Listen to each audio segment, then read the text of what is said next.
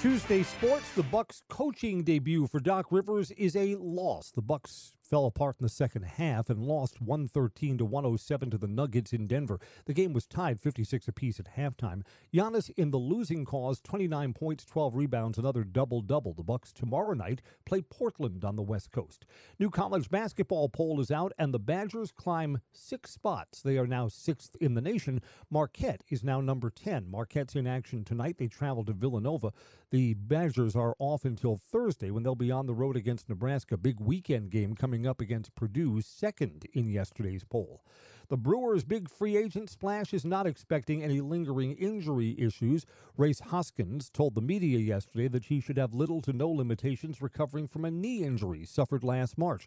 The first baseman says he'll be eased into spring training games, but he says he should be ready when the season begins. The Packers are considering a highly regarded coach for their next defensive coordinator. SI.com reports that Ejiro Evero could be in play for the Packers. The Rams and the Commanders have also expressed interest. That's sports on WSAU.